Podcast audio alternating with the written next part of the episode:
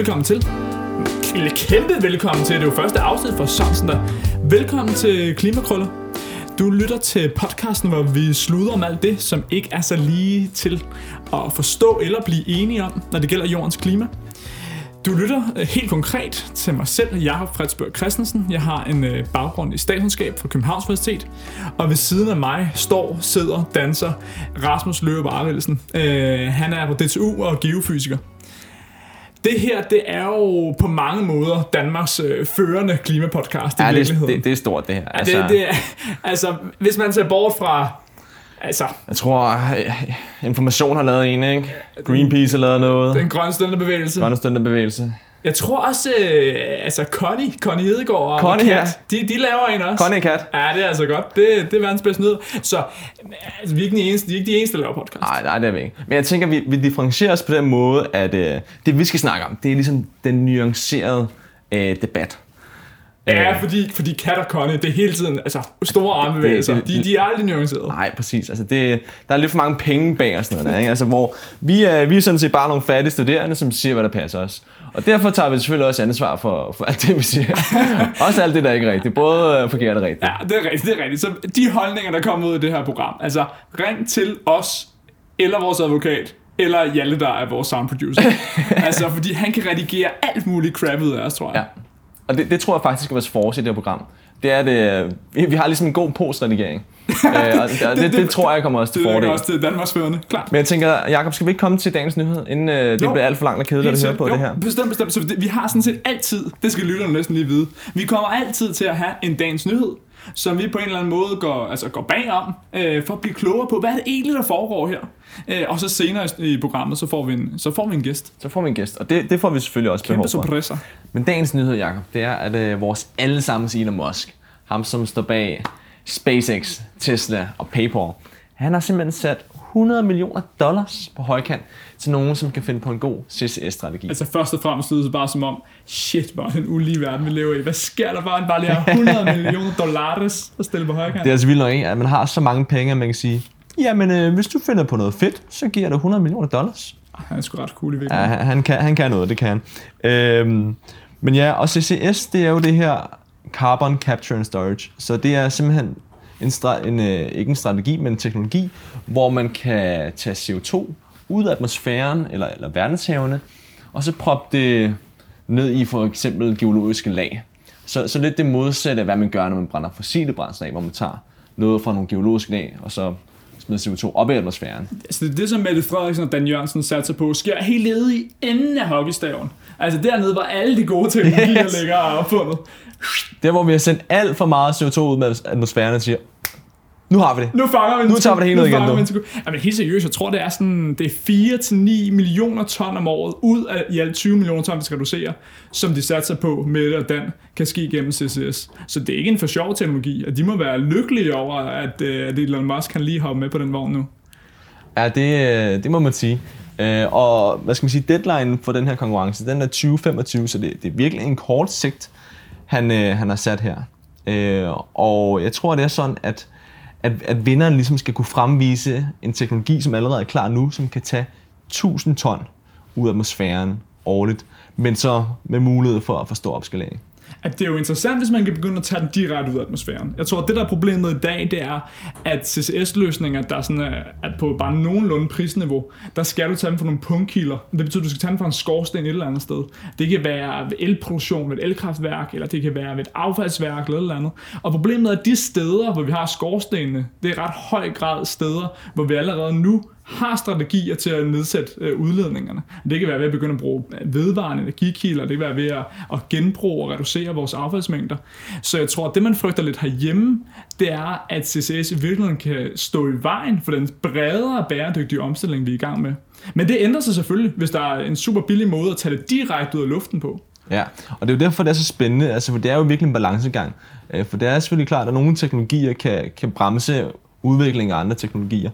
Og, øh, og, og penge er selvfølgelig en stor faktor her. Ikke? Hvor, hvor smider man pengene hen?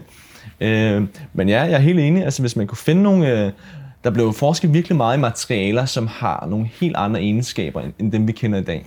For eksempel er der de her øh, atomstrukturer, hvor man simpelthen har, hvad skal man sige, øh, materialer, der er 2D. Altså der, det er kun et atom tyndt.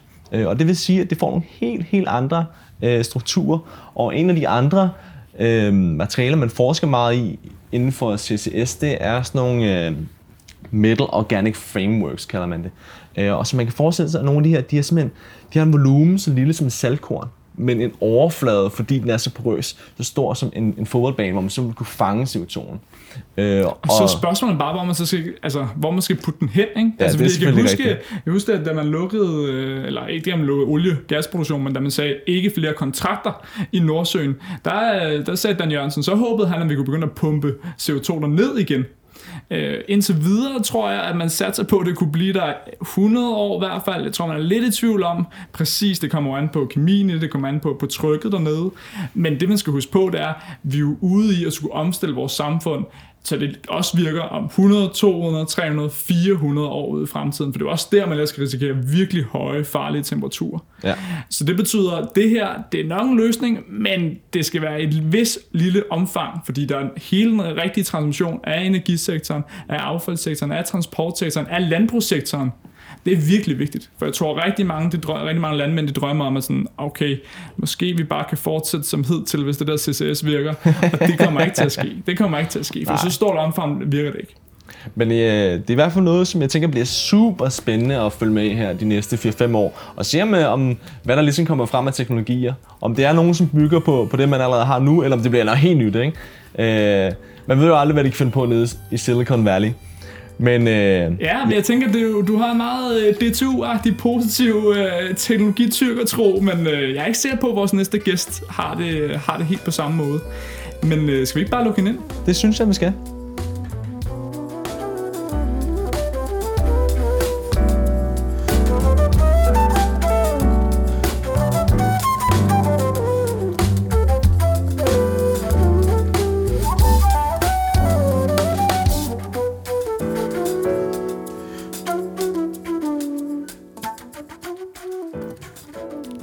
Det fedt at se dig her, Sara. Det er mega fedt, at, øh, at vi kan møde fysisk nu, efter, efter så lang tid i vores små hummer. Det er så dejligt. Jeg har virkelig glædet mig. Jeg må hellere lige uh, introducere dig først. Så uh, du hedder Sara Hellebæk. Uh, du har været med til at starte den uh, grønne studenterbevægelse. Du er underviser op på Krogerup Højskole. Uh, rigtig meget i, i demokrati og klima og retfærdighed. Det der står på skoleskemaet der, hvilket er mega cool. Så noget af det, vi gerne vil tale med dig om, det har i virkeligheden været her under corona der har været rigtig meget frygt øh, for, for coronaen, og det er ikke en frygt, som politikerne har prøvet at spille ned. Øh, næsten tværtimod, så har de ligesom legitimeret deres store restriktioner i samfundet på, at det er sgu farligt, og hvis vi skal have bedst nummer til at overleve, så skal vi gøre sådan her og sådan her. Men når det gælder klimaet, og unge har klimaangst, så er de næsten for hys. Altså, så er det næsten noget, hvor de skal lige have ro på, for så farligt er det heller ikke. Og jeg har bare tænkt sådan, jamen hvorfor er det, at der er den her store forskel på, om vi skal være bange for klimaet, og om vi skal være bange for corona. Og det tænkte jeg, når du har så ofte har fat i de unge mennesker, so to speak, at, øh, at du så har nogle overvejelser omkring det. Så det var noget af grunden til, at vi tænkte, det var hyggeligt for dig i studiet. Jamen, jeg har glædet mig virkelig meget, og det er jo også noget, der ligger mig virkelig meget på sinde. Altså, jeg tænker, at det er sindssygt spændende, det du på en måde skitserer med, hvad er det egentlig for nogle udfordringer, vi står over i forhold til at kommunikere klimakrisen. Fordi klimakrisen er øh, på en eller anden måde jo fundamentet for alt liv på den her planet, og det er sindssygt afgørende, at vi forstår alvoren af det. Og jeg tror... Øh, i virkeligheden jo så, at der er rigtig mange læringer at tage ud fra coronakrisen. Altså netop, at vi kan se en helt vild handlekraft i vores politiske system. Fordi det tit bliver betragtet som noget, der øh, er for langsomt eller for stor en tanker, vi skal have vendt. Men det vi har set her er jo både en vanvittig omstillingsvillighed i befolkningen, men også en, øh, et politisk lederskab, der har virkelig sørget for massive forandringer øh, på alle niveauer i vores samfund. Øh, det jeg ikke kan lade være at tænke, som på en eller anden måde øh, synes jeg er helt centralt, når vi snakker omkring klima- og naturkriser, er det her med afstand. Altså, at der ligger noget i coronakrisen, hvor at øh, vi har kunne tale om vores... Øh, ja, de ældre i vores familier, eller de ældre i øh, vores by, eller et eller andet, som vi har et meget direkte forhold til, som vi har et ansvar over for. Og jeg tror, det er noget der, hvor vi skal have gjort klimakrisen øh, nærværende, fordi vi på en eller anden måde eller sådan oplever jeg i hvert fald mange, og siger, at klimakrisen virker fjern, og det er, øh, det er også sværere, når at vi sidder og kigger på grafer, og det er fremskrivninger, men der er jo ingen tvivl om, at det er nu, vi har handlerummet. Det er nu, vi skal have reduktionerne i bund, det er nu, vi skal forstå, hvilken naturkrise vi befinder os i, og derfor er det vigtigt, tror jeg, i virkeligheden at tage læringerne fra coronakrisen. Altså, hvad er det for en kommunikation, der har været? Hvad er det for et politisk lederskab, som befolkningen jo har bakket op omkring? Og kunne det være fedt, hvis der sådan, øh, altså indimellem nyheder og andre programmer i fjernsynet, lige var sådan en klimawarning. Husk nu, skru ned for jeres elforbrug, spar på vandet, alt sådan noget, ligesom der har været, men man ligesom skulle vaske hænder og alt sådan noget. Det ja, ja, men jeg synes, at der er vildt meget i, øh, i virkeligheden, at det vi har snakket om i coronakrisen, jo samfundsansvaret, ikke? Og, i, og der er det helt rigtigt, det tror jeg gælder i alle livets samfundsforhold, eller hvad man siger, at vi har et ansvar hver især, men det er jo, øh, kan man sige, noget, der er indrullet i nogle større systemer, fordi vi løser jo ikke klimakrisen ved, at vi alle sammen sparer på vandet, eller øh, får skiftet til øh, udelukkende sådan vedvarende energi i vores egen lille husstand. Vi er nødt til at se på de helt store samfundsforandringer, der skal til, og dem tror jeg netop, at endnu mere på, at vi kan løse nu. Ikke? At vi er nødt til at sige, at det er kæmpestore forandringer, der skal til, men dem kan vi godt løse sammen. Har der ikke været en ting, der har været lidt ærgerligt over, og det har været, at meget af det her samfundssind, som der er blevet talt så meget om, det har jo været på sådan en national plan. Det handler jo meget om at redde de andre danskere i virkeligheden.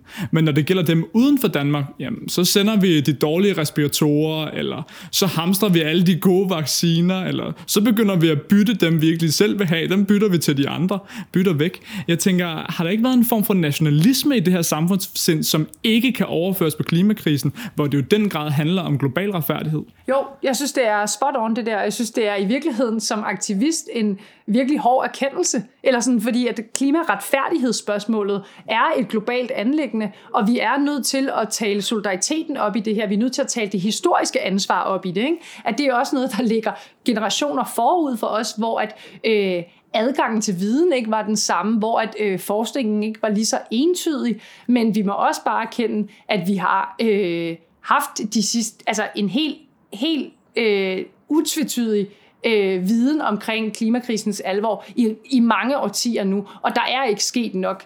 Så derfor tror jeg, øh, tror jeg bare virkelig på, at tiden er inde til, at man godt kan tage læringer fra corona, og så sige, nu må det også overføres på den klimakrise, vi befinder os i. Noget, der har været fedt, tænker jeg, det er, at ligesom med klimakrisen, jamen så en ting, det er teknologien, vi venter på. Jamen det er vaccinen, der kommer. Den anden ting er, at vi er nødt til at lave en masse adfærdsændringer samtidig. Og det er jo præcis det samme, der gør sig gældende, når det gælder om klima- og biodiversitetskriser. Det handler om, at vi skal ændre vores adfærd samtidig. Og det synes jeg ligesom har været det cool, at folk har kunne gøre det. Og så er det selvfølgelig ikke foregået på en bæredygtig måde, forstået sådan, at det mentale velvære er jo faldet markant, især blandt unge. Så på den måde skal vi jo finde ud af, når, hvordan kan vi ændre vores adfærd på en måde, hvor det er holdbart for os selv, hvor vi ikke bliver triste. Øh, og det handler jo meget om, hvad der ligesom er de faktorer i livet, der gør os glade. Jeg tænker også bare, altså der er en gennemgående forskel mellem klimakrisen og coronakrisen. Jeg har i hvert fald selv tænkt på, at okay, coronakrisen, den kommer til at vare et år to år. Altså der har ligesom været en, en tidshorisont, som har været overskuelig, hvor det, det tænker jeg ikke er det samme med, med klimakrisen. Øh, og hvad, hvad, hvad tænker du, Sara, at det, det kommer til at indflydelse på politiske holdninger, eller politiske, hvad skal man sige, øh, handlekraft? For jeg tænker, at det har været meget let ligesom at sige, okay, vi, øh, vi sætter økonomien til siden i to år, fordi det her det skal bare overstås. Hvor det er jo ikke det samme med klimaet. Nej, det er totalt skarpt set, at det hele retorikken har været baseret på en midlertidighed. Og jeg tror, det er der, hvor at sådan, vi så virkelig skal være modige i virkeligheden i kommunikationen, som du også er inde på før, Jacob, med, at det, det her faktisk handler om, er en helt ny fortælling om, hvad det gode liv er. Det er en helt ny forståelse af, hvordan vores øh, samfundsmekanismer fungerer. Vi står over for massiv opkør med vores altså forestillinger om, hvordan verden hænger sammen, og det er netop ikke præget af midlertidighed. Det er øh, kræver vildt meget mod og inspiration og øh, et helt nyt tankegods, der skal til. Øhm, så det er på en eller anden måde meget større i virkeligheden. Og det gør det jo både, kan man sige, mere uoverskueligt, men potentialerne kan jo netop koble sammen med, at vi så også kan sørge for, at der ikke er lige så mange øh, unge, der øh, har forskellige psykiske problemer, at der ikke er lige så meget ensomhed i samfundet, at folk øh, lige pludselig tænker sig selv som værende mere en, øh, ja, det ved jeg ikke, forbrugere i et forbrugssamfund, men nogen, der engagerer sig demokratisk i alle de forskellige muligheder, der er. Hvordan arbejder man med det sådan som, som aktivist? Hvordan skubber man ligesom på den forandring, som er så grundlæggende i virkeligheden, som jo ikke bare handler om et konkret politisk initiativ i forhold til CO2-afgift, men som handler om jamen, hele den måde, vi lever vores liv på, og hvad vi bygger vores værdier på. Hvordan skubber man det ud i den brede befolkning som aktivist?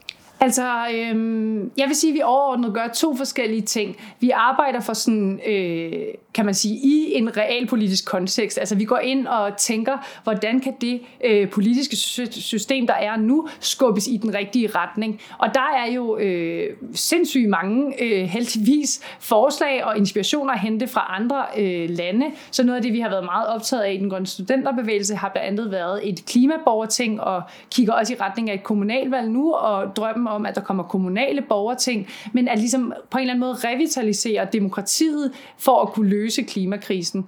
Så det her med at egentlig at komme med ret konkrete politiske indspark. Regeringen har fremlagt en hel masse klimahandlingsplaner, har jo landet de her øh, desværre øh, fuldstændig utilstrækkelige øh, klimaaftaler. Og der må vi jo så stå og sige, de skal genforhandles. I er nødt til øh, at kunne leve op til et 70% reduktionsmål, der ikke er afhængig af teknologier, vi ikke kender endnu. Så der er jo hele det her ben, der hedder, øh, hvordan navigerer vi, eller øh, påvirker vi den politiske dagsorden lige nu. Men så er der også det andet ben, som jeg synes er sindssygt spændende, og som jeg...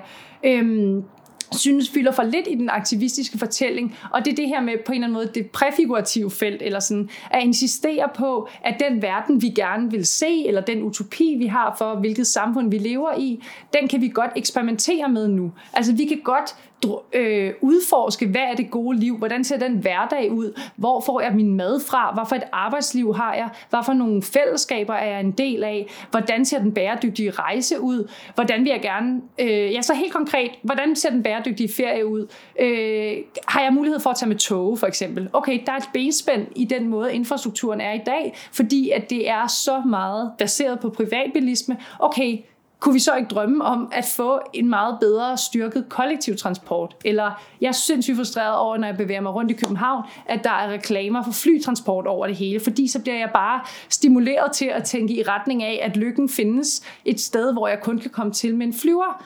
Men så tænke, okay, måske skulle vi forbyde de slags reklamer i det offentlige rum. Så det der med at sige, hvad er det egentlig for et samfund, vi drømmer om at leve i? Hvad er det for et samfund, vi gerne vil give videre til de fremtidige generationer? Og så udforske det.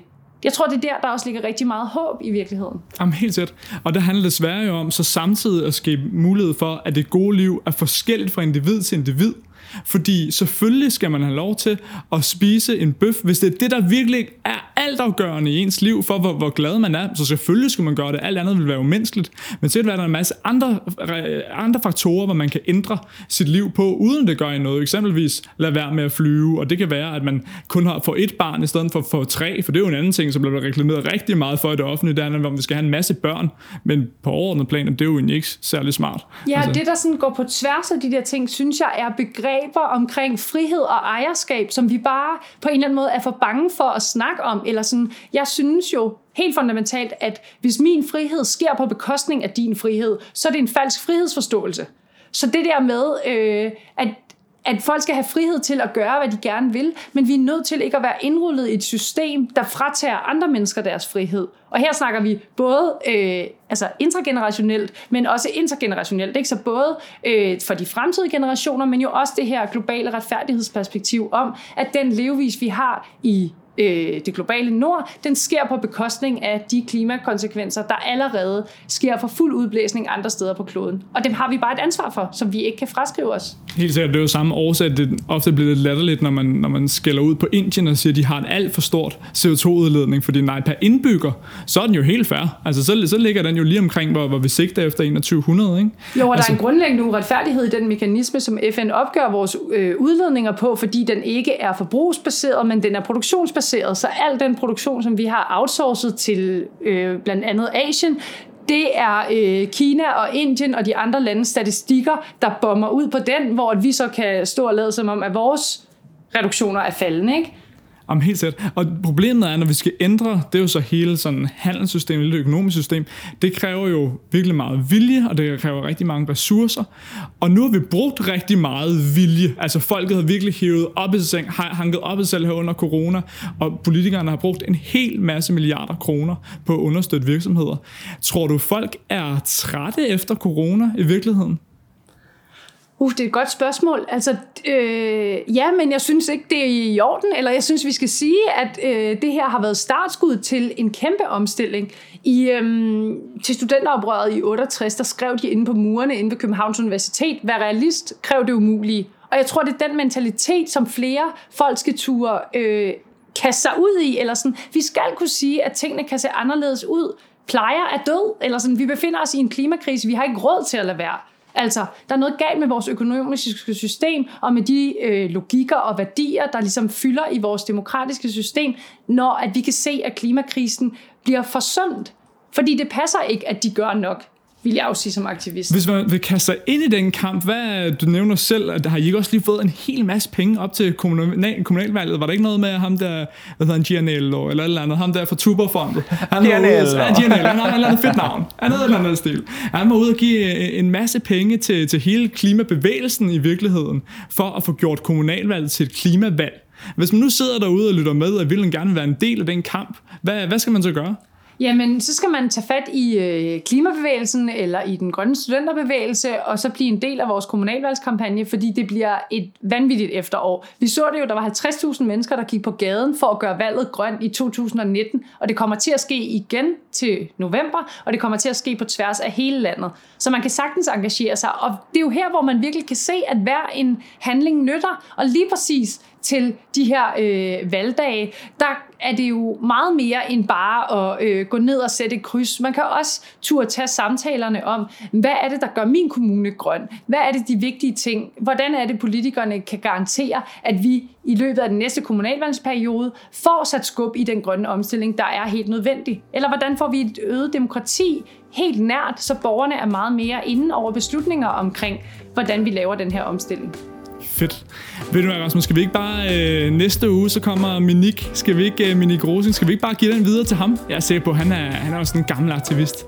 Han, øh, han vil helt sikkert gerne skåle lidt på det også. Det tænker jeg helt sikkert. Han har masser at sige til. Så vil jeg bare sige mange tak for, at du, du har lyst til at komme. Selv tak, det har været hyggeligt. Kæmpe fornøjelse.